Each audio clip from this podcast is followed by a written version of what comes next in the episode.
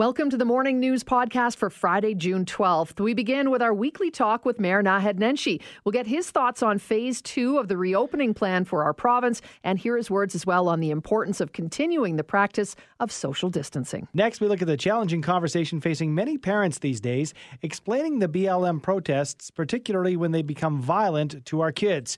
We'll get some advice from parenting expert Alyson Schafer. Then we head stateside to talk with Jackson Proskow, Washington Bureau Chief for Global News. We'll get an update on a very busy week south of the border from the protest movement, the ongoing campaigning ahead of November's federal election, and of course, the impact of the continuing coronavirus crisis. June is the rainiest month in Calgary, so we need to make sure our houses are prepared to avoid flooding and costly water damage.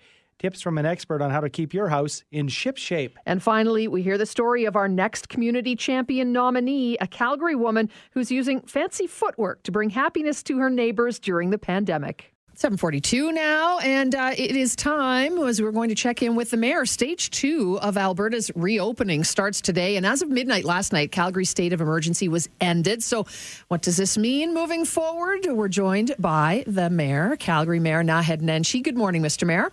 Good morning. Hey, thanks so much for joining us. Is this a this a good day for you? Are you excited, or is still a little bit of trepidation moving forward? A bit of both. Um, so today, uh, stage two goes forward, which means that uh, some personal services businesses like spas are able to open, uh, movie theaters, uh, and some gyms and rec centers. So uh, we're starting to move to more activities being available to people, but uh, it also means that personal responsibility is even more important to avoid a second wave or a resurgence. And this week we've been bumping around a little bit, but we've seen a bit of an increase in cases. We had a couple of pretty high days this week. So it's just a good reminder for everyone that those three things you have to do are still super important. You know, back to the very beginning, wash your hands, don't touch your face. Uh, number two, keep your physical distance six feet two meters and Andy and a half away. Oh, um, every week. You know, I can't resist it. How about 36 mini donuts, Andy? Uh, oh, even now better. I'm hungry. Yep. Um, and number three is, and this one we're not doing a good job on. Number three is, if you're going to be somewhere where you can't consistently stay six feet away from others, you should be covering your face. Mm-hmm. You should be wearing a mask, uh, covering your mouth and nose. You know, it's interesting because we get, we had uh, we don't have an Ask the Mayor segment, which we probably should when we get past happy, the panel. Happy to do it. Uh, uh-huh. But but we do have text coming in, right? So this one here says, please ask the mayor, especially very important with today and the reopening further. Uh, ask the mayor to clarify social distancing. We have friends who believe you can dine with whoever you wish, and social distancing is over for businesses. And I think this hammers away what you were talking about a second ago. We've got to be diligent you got to be diligent. And uh, it is true that you are not, it is not mandatory to only go out to eat with your cohort group. Uh, tables are restricted to six people. Um, and you should keep those six feet apart. Outdoors is safer than indoors. So patios are better than going inside for safety reasons. And we are at a point where, yeah, now it is okay to have kind of a backyard barbecue, but it's a different kind of barbecue people should bring their own food and families should stay at least six feet apart, which sounds weird, but I've actually done that with my sister's family. Hmm. It is not as weird as it sounds. and it is possible to do that safely. But, you know, in BC, they had a family gathering of 30 people uh, outdoors and indoors, and 15 of them got infected. And so we want to avoid those kinds of outbreaks.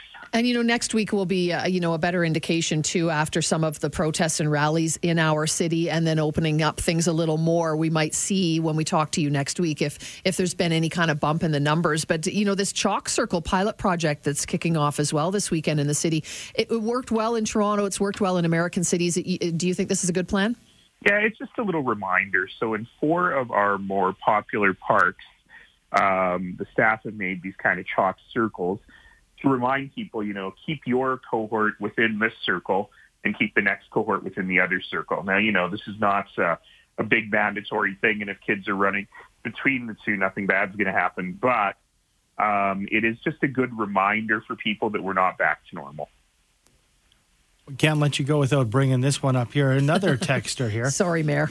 Uh, man alive. I think we've got it on our special page here because we knew that we'd have to ask you. It uh, comes in Or do we have it here, Sue? Now I'm having a hard time. It's on the uh, here. It's this one. So okay. we had somebody asking, and you know this is going to be a topic. It's the hottest thing other than pandemic. You know, it's the green line. Do you? There's lots of discussion going on. This texter wanted to know: Do you think it should go ahead? Is there any risk of it getting canceled, or is the approval a go ahead, but maybe just needs to still be readjusted again and again and again? Um, I don't think there's really any risk of it being canceled. Council has approved it. If council wanted to cancel it, it would require a supermajority of council to do that, and it would mean giving $3 billion back to the federal and provincial governments. It's the biggest infusion we've ever had from those governments. If you are concerned about transfer price, uh, transfer payments, here's a way to get a lot of money back. Mm-hmm. I don't think there's any risk it will be canceled. There is some discussion about whether we should change the alignment. I don't believe we should, and I will tell you now that if council decides not to build the bridge over the river in the first phase, then I would tell you that the north part of the city, north central part of the city will never get LRT. So I'm in favor of the alignment that's before us now, and I hope the council will be because ultimately it's very prudent. We're building the expensive parts first so that our regular smaller bits of transit funding will allow us to keep building out uh, into the future. And yes, it's the right time to do it. Interest rates are low, unemployment is high, uh, people have been waiting for decades uh, and we should be able to get good pricing on it. And we believe it'll create something like 20,000 person years of jobs, and those are desperately needed right now. Thank you, Mayor. Uh, always love chatting with you. Happy Friday and have a great weekend. Thank you. Great weekend, everybody. Wash your hands. 608 on the morning news. BLM protests are happening around the world. And for children, this type of activity can be confusing. Parenting expert Alyson Schafer joins us this morning to explain how you can talk to your kids about the recent waves of violent unrest happening in the U.S. Good morning, Alyson. Good morning, Andrew. Good morning, Sue. Well, I guess there's there's two parts to this because uh, a rally or a demonstration, we have to explain the uh, reasoning uh, behind that uh, to our children. But then the other element, when we see people smashing windows and the violent aspect, uh, that is, is a different animal altogether, isn't it? Absolutely, absolutely. That uh, when we're talking to kids about events that are happening in the news, parents really have a responsibility to make sure that their kids are interpreting the events in an accurate way because kids are very good observers, but they're not very good at making good conclusions about what they're seeing. So we do need to check in with them and, and ask them the question, the curiosity question. What have you seen? What have you heard? Uh, what have you come to understand? So that we first start by getting what their perspective is. And then we can fill in the blanks.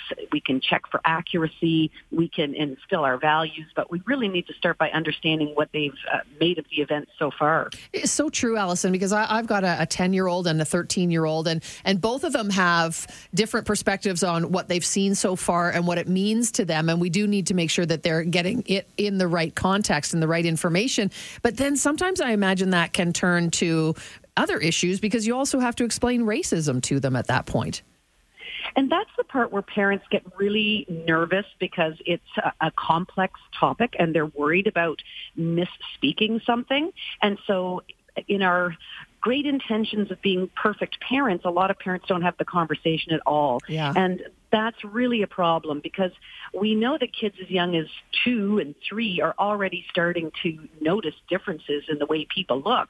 And so without our guidance, without us being able to talk about difference and putting it in the perspective of isn't difference beautiful and wonderful and to start to um, make sure that our children are not following negative biases, that they're developing a positive self-identity mm-hmm. for whatever their color and race are, that those are conversations that that have to be had. So even if just take a stab at it is, you know, I want parents to, to feel courageous enough that any conversation is probably going to go better than they think. And I guess the other part, once you've explained and had a conversation versus just plunking them down in front of media, is deciding how much they consume when it comes to news that's not of the most happy nature or, or might be hard for them to understand. Very true. And, and I think that's with so much of what happens with social media and the 24-7 news cycle now, which is you can really go down a rabbit hole and become a, a con, sort of an all-consuming worry and anxiety that, which is not really helpful. That one of the things we want to uh, help them is get accurate information from pro, uh, appropriate sources to pay attention to your own affect. Are you getting anxious? Are you getting angry? Um, is this stirring up conflicts in your friendships? Because there was a lot of, um, you know, the Twitter feed was terrible. Both my kids logged off. But instead to say, you know, protesting is about having a voice and it's okay to be angry and to see that things are wrong in the world, but we, we want to turn that to positive action. And so let's talk about not just being the passive observer, but actually participating in making the world a more democratic, socially uh, equal place through through whatever means that whatever age of your child is, everyone can participate. Everyone has an obligation to do their part, mm-hmm. and doing it respectfully and following the law at the same time, right? Absolutely. And yeah. I think that's why we have to have the conversation about what happens with the protesters, uh, the difference between a protest and a riot. And, um, I, you know, I have uh, a a fellow family counselor who actually lives in Minnesota or in Minneapolis, excuse me, and um, we, we, she and I were emailing back and forth about what was happening there um, and the infiltration of people from out of state that were actually agitators, um, making matters worse by making it look as if that this was an out of control riot by uh, African Americans when really these were much more the extremists, as we know. Um, and so again, kids wouldn't know that if all they saw was images on right. the screen. So I think it's important that we get that the accuracy of information to them. What do you say? You mentioned, you know, some of the even the young kids explaining racism to them, uh, but uh, to the teens, young teens, and the tweens who, uh, on our side of the border, we've had some rallies and demonstrations who want to take part. I know in my house, a 13 and 15 year old said, Hey, you know, dad, we want to go downtown and take part in these rallies. And that's something that I wasn't comfortable with. And it's a different world because of, of COVID 19, didn't want to be in the large crowds. Uh, but how do you explain to them uh, what a rally is and, and how they would be staying safe? And, and, and should we go with them if they want to go to a daytime rally? So everyone needs to practice the social distancing um, requirements of their province and their area as things are starting to open up. That's going to be different in different locations. So if, if and we also have to check with the comfort of, of our own um, sense of anxiety. People mm-hmm. have um, not, not everybody is comfortable, even though things have opened up. So I think it's a personal decision. But I do think participating um, in group events is good for our youth. Um, and but it's not the only way to take action. I think that's also important. That part of, uh, and again, I'm talking from the white perspective here, but part of it is also to to realize that we may feel like we aren't racist, but if we're white and we're not doing anything to make matters better, we're still sort of participating in white supremacy in our culture. So the, the, the quest to learn has been asked of us now. And so I would say let's, uh, let's read some literature. Let's read some books. Let's, let's, um, uh, make some donations to different campaigns. So yes, it's great to be on foot and to feel that sense of uh, um, alliance, but it's not the only way at this time that people can have an impact. Alyson, you've talked about learning and re- researching and that. Are there some websites that you might suggest for parents out here in Canada specifically, but really to learn what's going on around the world and in the U.S.? Are there are there things that, or places we can go online to help us and to teach our kids? There's, there's, of course, you're putting me on the spot.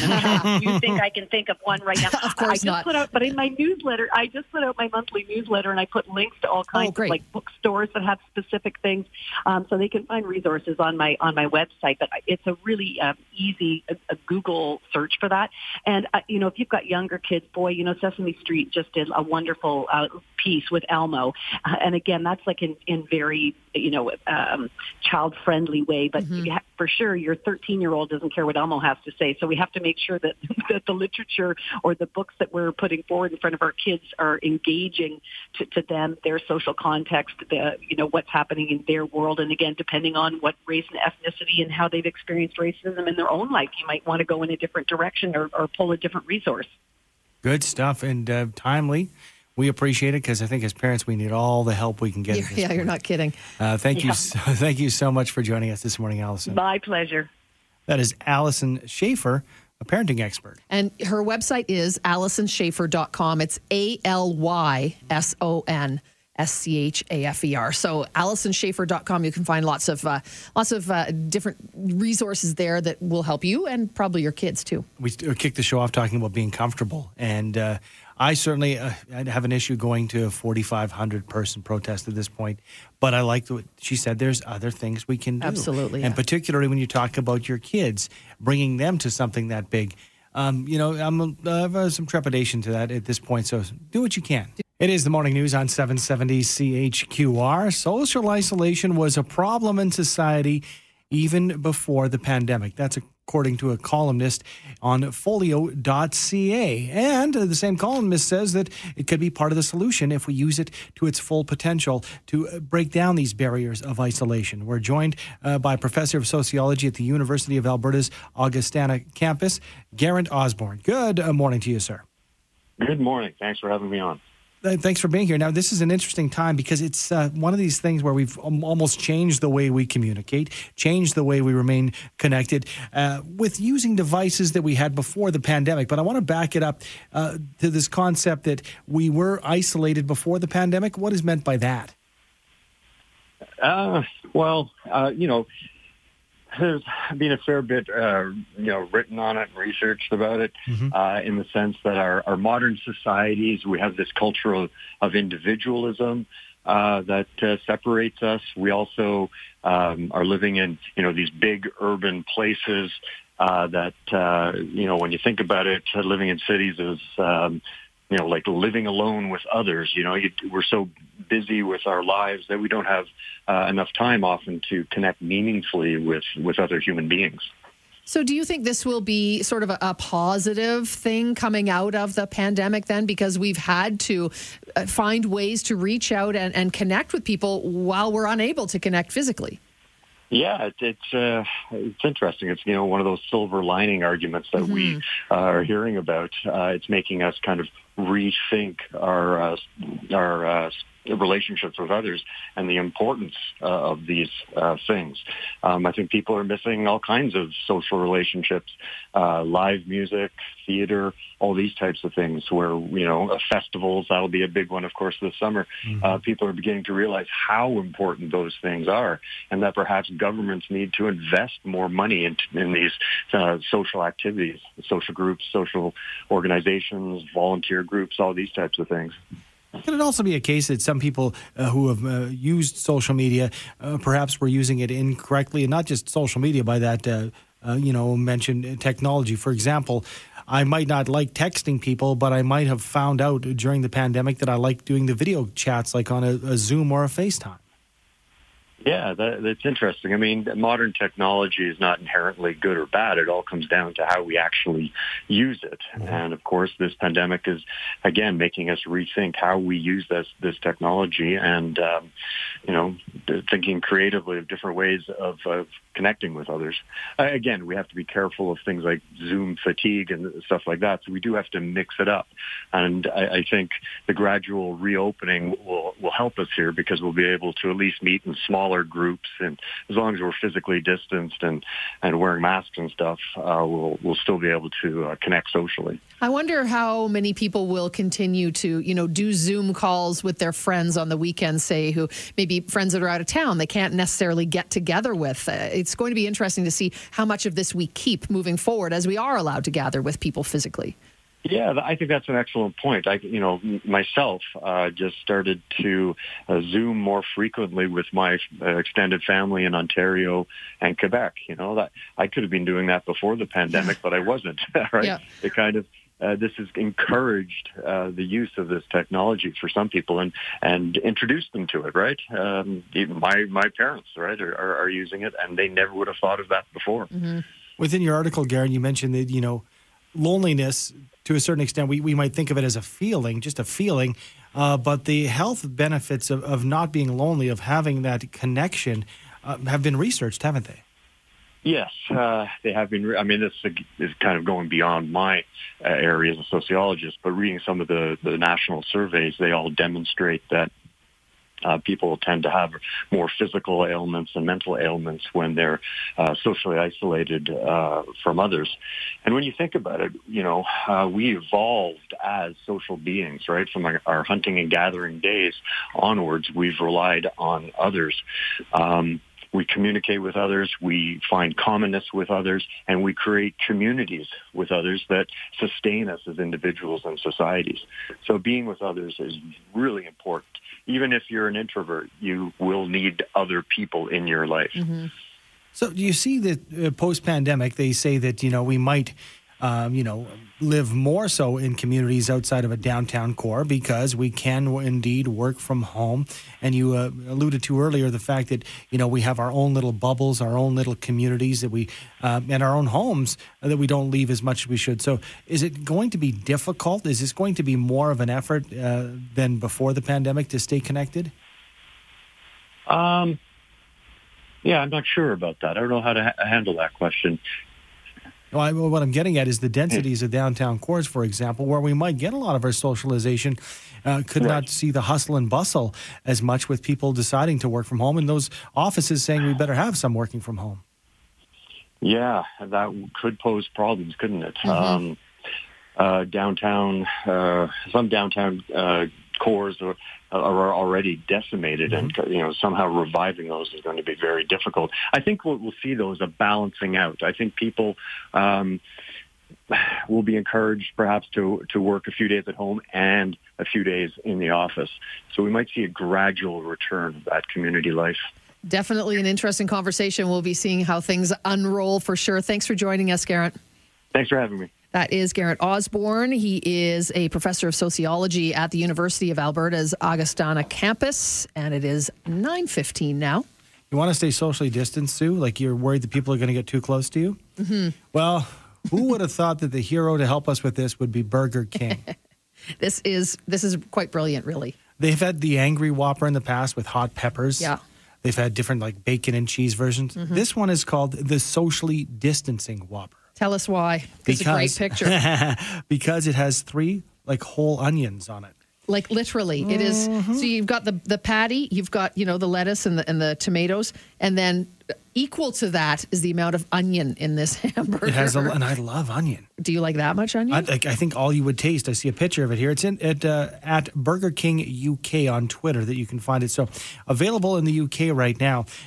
I'd be interested to try it, but I don't know. I mean, you would clear a whole room with this one. If you had friends who get too close, this is a good way to keep them at bay during a pandemic. That could be it. And Most I like definitely. a good Whopper. You know what? If, uh, you, do you like ice cream as well? Of course I do. well, hey, for all you vegan uh, vegans out there that you know try to avoid the ice cream kind of thing, Dairy Queen is here for you. They're rolling out vegan dilly bars. You know the Dairy Queen dilly bars, mm-hmm. like one of the most popular things on the planet. They're going to have them by July in our city of Calgary. Vegan dilly bars. They are made with coconut milk. Oh, see, here's the thing. Like I'm far. I had ribs for breakfast. Uh, furthest thing from a vegan. you, yeah, it's true. Um, and I have rib sauce on my face. That's why you're a laughing little. at me. Yep. But I, I think that this is one area that I never thought of. You think about meat substitutes, but if you're truly a vegan, no milk, no your dairy. ice cream treats yep. would uh, go the way of the dinosaur pretty quickly. So check that out at Dairy Queen a little later this year. 708 now. And as we look south of the border, so much going on, lots to talk about. Let's check in right away with Jackson Proskow, Washington Bureau Chief for Global News. Hi, Jackson. Good morning. Happy Friday to you. Boy, where do we start? I mean, let's talk first uh, the ongoing protests, the ongoing rallies. What's coming up this weekend? Anything, or, or, or have things sort of settled down, or are the rallies continuing in major cities? No, things have settled down. The rallies that are taking place are really small and really peaceful. And we kind of saw that pivot to peaceful rallies sort of take place in the back half of last week. And then, of course, last weekend, huge rallies right across the country. So uh, it does seem like things have gotten more calm, and they've even taken down that extra security fencing that was put up around the White House. Do you think it's because, of course, the charges and the action taken uh, for the officers a involved with George Floyd's uh, George Floyd's death, but also that the services are, are now behind us? Yeah, I think it's also the fact that uh, there is a recognition, I think, almost universally, that this is going to be one of those moments that actually does bring about change. Uh, you know, you hear the fact that Democrats and Republicans, for example, are agreeing on the language on Capitol Hill of what police reform legislation might actually look like. Uh, it is almost universal. It's across the board, and I think that's exactly what protesters have been calling for. Jackson, let's talk about a couple of related stories to that. I mean, the black community right now and political leaders calling on the president to change the date of this campaign rally that he has scheduled for Juneteenth in Tulsa, Oklahoma. That's right. And uh, the symbolism of both the location and the date uh, have massively racial overtones. Tulsa, of course, was the site of the, the Tulsa Massacre in 1921, which is one of the worst race massacres in American history. And Juneteenth is a holiday that really commemorates the end of slavery, the emancipation here in the United States. And so to hold a rally in that place on that date is uh, certainly being perceived negatively uh, right across the country. And I think it sort of speaks to uh, either, you, you, know, we don't know intention, but it's either an insensitivity or a, a deliberate move to, to make a point. Well, we got to switch gears and talk coronavirus too, because it's still obviously uh, capturing headlines as the death toll hovers around that 115,000 mark. And we're hearing more and more about states who are actually seeing an increase in cases that seem to have been leveling off in the past. So, do we consider this the second wave? I would say it's not so much the second wave, according to the epidemiologist, as it is a continuation of the first wave. The fact that they never, really tamped this down in the first wave means that uh, as things reopen, you are going to see uh, instances and numbers actually start to increase in some some areas, and we're seeing that in a lot of the southern states, Texas and Florida, for example, uh, Alabama, Arkansas. They're all seeing sort of their highest daily infection rates uh, through over the course of the pandemic. And some places, uh, Arizona, for example, uh, is on the verge of actually running out of ICU beds. 80% of them are full, and they've told hospitals there to activate their emergency plans. And we're hearing from Dr. Anthony Fauci that, you know, he says this is his worst nightmare, this coronavirus, and, and warns it's not over yet. So obviously, he, who we don't really see as often as we used to, is, is still worried about it. Yeah, I think that's what's so remarkable here. This is clearly ongoing. There are still roughly 20,000 new cases and roughly 1,000 deaths every single day. Uh, this is by no means over, and yet there are many people who are acting as though it is, even as the sort of gradual, tenuous reopening happens across the U.S. The fact that there are no longer White House briefings from the coronavirus task force, the fact that you don't hear from people like Fauci, I think says a lot. And uh, I think Americans may have been lulled into a bit of complacency, or they're just tired of being locked up, understandably, as the weather turns nice here. But either way, uh, this is still a thing that people have to deal with. I want to get some clarification here. We're hearing that President Trump has resumed indoor rallies, but his campaign has implemented a new policy: attendees cannot sue if they contract uh, the uh, virus at an event. Is is this true? Yeah, so I'd say this is pretty standard now for doing anything in the U.S. that you are asked to sign a liability waiver or essentially your attendance is equivalent to signing a liability waiver. And I'll tell you just anecdotally, I had to do that to go for a haircut this week. Now the places have opened back up in D.C. as well. Uh, so this is the thing. They're basically saying, yeah, you are at risk of contracting it anytime you're in public and you can't hold us responsible if you do. What's happening uh, in terms of uh, Donald Trump as we move towards the election, Jackson? It really is coming up pretty quickly now. But now we hear there are more sort of uh, voices behind the scenes that are, are speaking out and, and not very happy, including General Mark Milley, who this week apologized for taking part in Trump's walk to the church for that photo op, saying he shouldn't even have been there. Yeah, Milley, of course, is the chairman of the Joint Chiefs of Staff, and he's basically saying that he shouldn't have been there because it was a political stunt, and his role is to remain apolitical.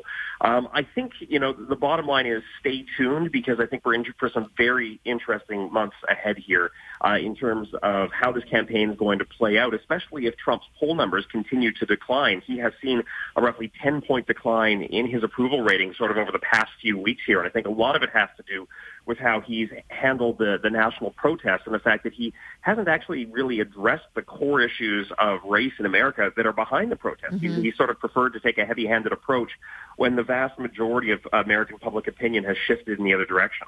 Well, you know, as his numbers might be declining, on the increase is Joe Biden's campaign spending, particularly on social media. So you think that the Biden campaign uh, managers are just, you know, saying this is the time to ramp up as it's a crazy time in the U.S.? Yeah, and you're seeing, you know, both candidates start to get back out there and figure out how they're going to navigate coronavirus while holding events and still campaigning. So it's it's sort of a national natural progression. Uh, you also have to remember that the conventions, which would normally be a big deal, are a little bit different. I mean, Democrats are probably moving to a fully virtual convention, and they know who the nominee is already. Uh, Republicans have now split theirs between two cities, so you don't get that natural sort of momentum uh, over the summer uh, into campaign season. It's a, it's a bit different with the amount of stuff that's going on right now. At what point, Jackson, do we find out who Joe Biden's running mate might be? Is that after the campaign or after the uh, the nomination is official? It's whenever he chooses to announce okay. it, and there's been some pressure on him to, to announce it now, actually, to, to build a little more uh, momentum ahead of the convention. We're wondering because uh, you know on our side of the border, uh, obviously we've extended that U.S. Canada border restriction uh, for another month. Uh, but even in our province, we have some travel restrictions province to province. Has anything like that been instituted in the U.S.? No, uh, there is no formal restriction whatsoever. Uh, when the epidemic was at its peak in New York, some states were basically forcing people from New York, New Jersey, and Connecticut to quarantine. Uh, those measures have lapsed, and other than that, uh, air travel is resuming. Actually, like they're seeing a, a fairly large uptick in air travel in this country. And yet, uh, a pretty grim view for the economy moving forward. Unemployment is high, and it's not looking great right now. Yeah, uh, you know, there's there's no way to to, to put a, a, a nice picture around this. And in fact, you saw the stock market lose a, a huge amount yesterday. I think 1,800 points on the Dow because uh, there is this real concern that uh, things are going to get much worse. And uh, even corporations may start to realize that, hey, they can operate with fewer people that they've had to lay off. And there's some expectation that up to 40% of the layoffs may actually be long term. I'm wondering, you, you mentioned, you know, you had to sign a form to get your haircut did you have to? Was it required for you to wear a mask? And was the uh, barber shop or the salon uh, uh, staff wearing masks? Yeah, masks for everything. Uh, here in, in Washington, there's a general mask requirement in public, so that's not just exclusive to uh, you know getting your haircut. It's uh, to take transit, to uh, go to uh, a patio that's now open at 50% capacity. Really, anywhere where you're going to be around other people and can't maintain social distance, uh, you wear a mask. And that, that included the protests here over the past few weeks as well.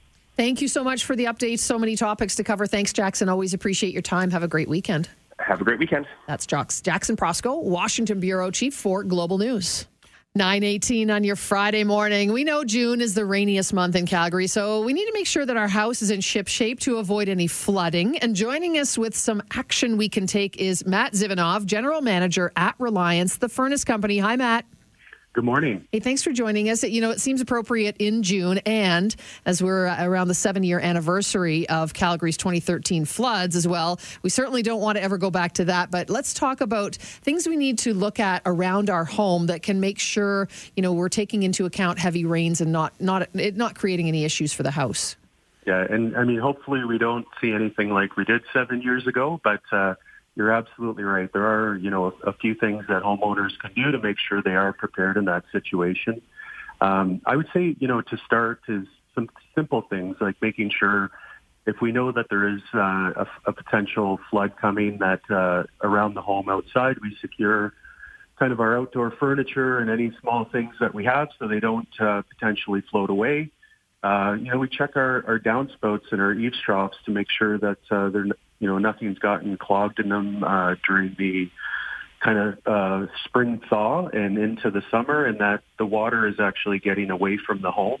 Uh, a lot of people have kind of foldable downspouts that they should make sure that it, they are down and that the water is just not coming down at the base of the foundation.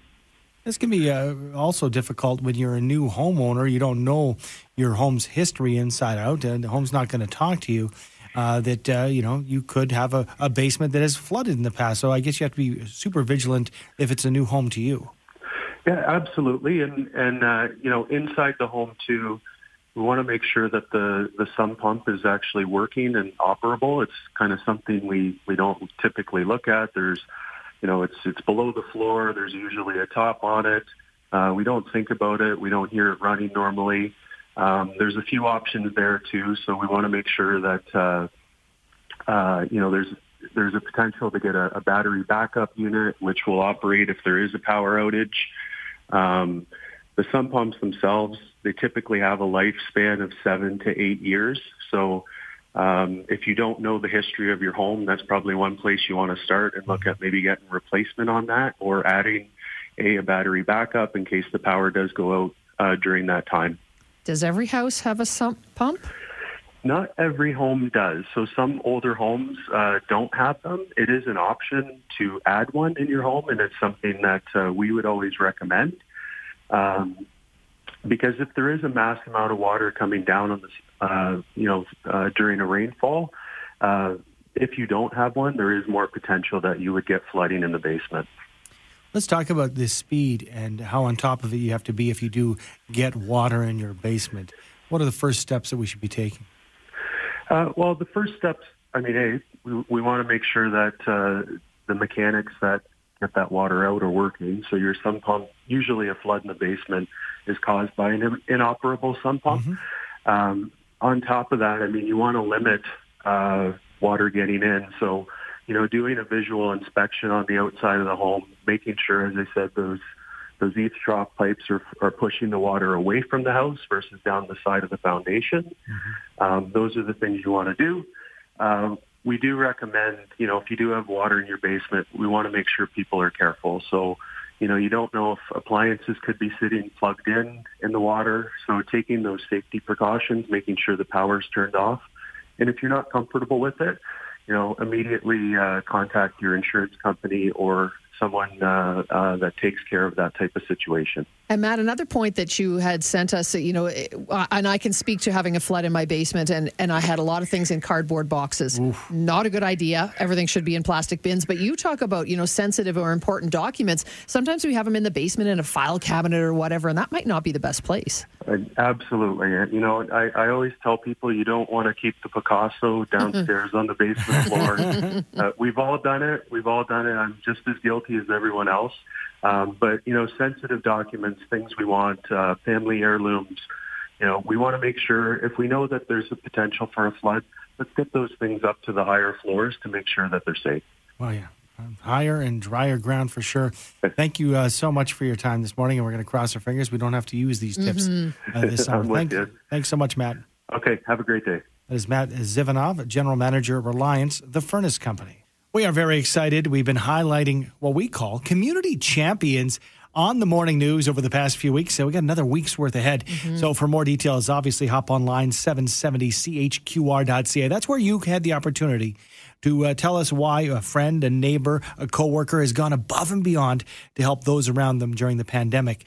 One of the nominators is Karen, who joins us now on the line. Good morning to you, Karen.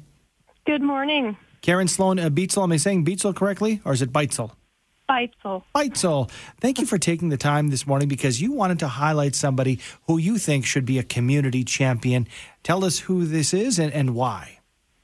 My next door neighbor, Janet, and uh, she's just been great at managing her own mental health and then helping some, many others in just a creative, very fun way.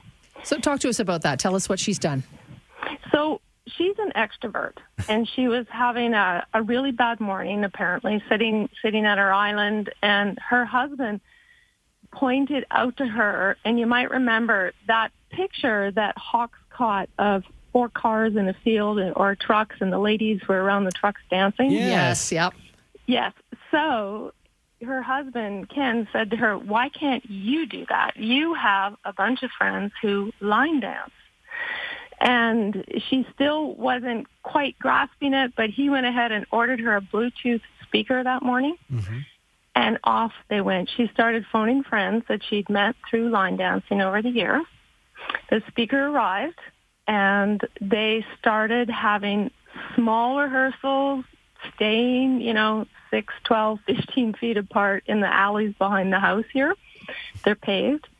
And then when they felt they were working as a group, they literally went across the street to the green space and trimmed the grass back nicely. Mm-hmm. They put X's out on the field so the dancers wouldn't get too close to each other and then invited all the neighbors to watch. Oh, that's so fun. Yes, so people pulled up in their cars and then people just sat in their lawn chairs and, and just watched and connected again after, you know, weeks of not being allowed to see each other, more or less. And then from there, she thought, you know, we should take this to the people who are locked in. And so they, they started visiting extended care and uh, retirement centers. And just doing it outside the windows there for the folks inside. Yes, and they right. would make a point of doing all four sides of the buildings so that within the facility, mm-hmm. people wouldn't have to be compromised to watch. And the funniest thing too is have a look at your neighborhood retirement center. They're not built with flat land. oh yeah. so she says they haven't lost anyone down down a crevice or onto the roadway yet. Leave it to an extrovert to figure out how you can get people safely together and entertain the troops. Good for her. Thank you so much for nominating her. I really appreciate it, Karen. No problem. Thank you.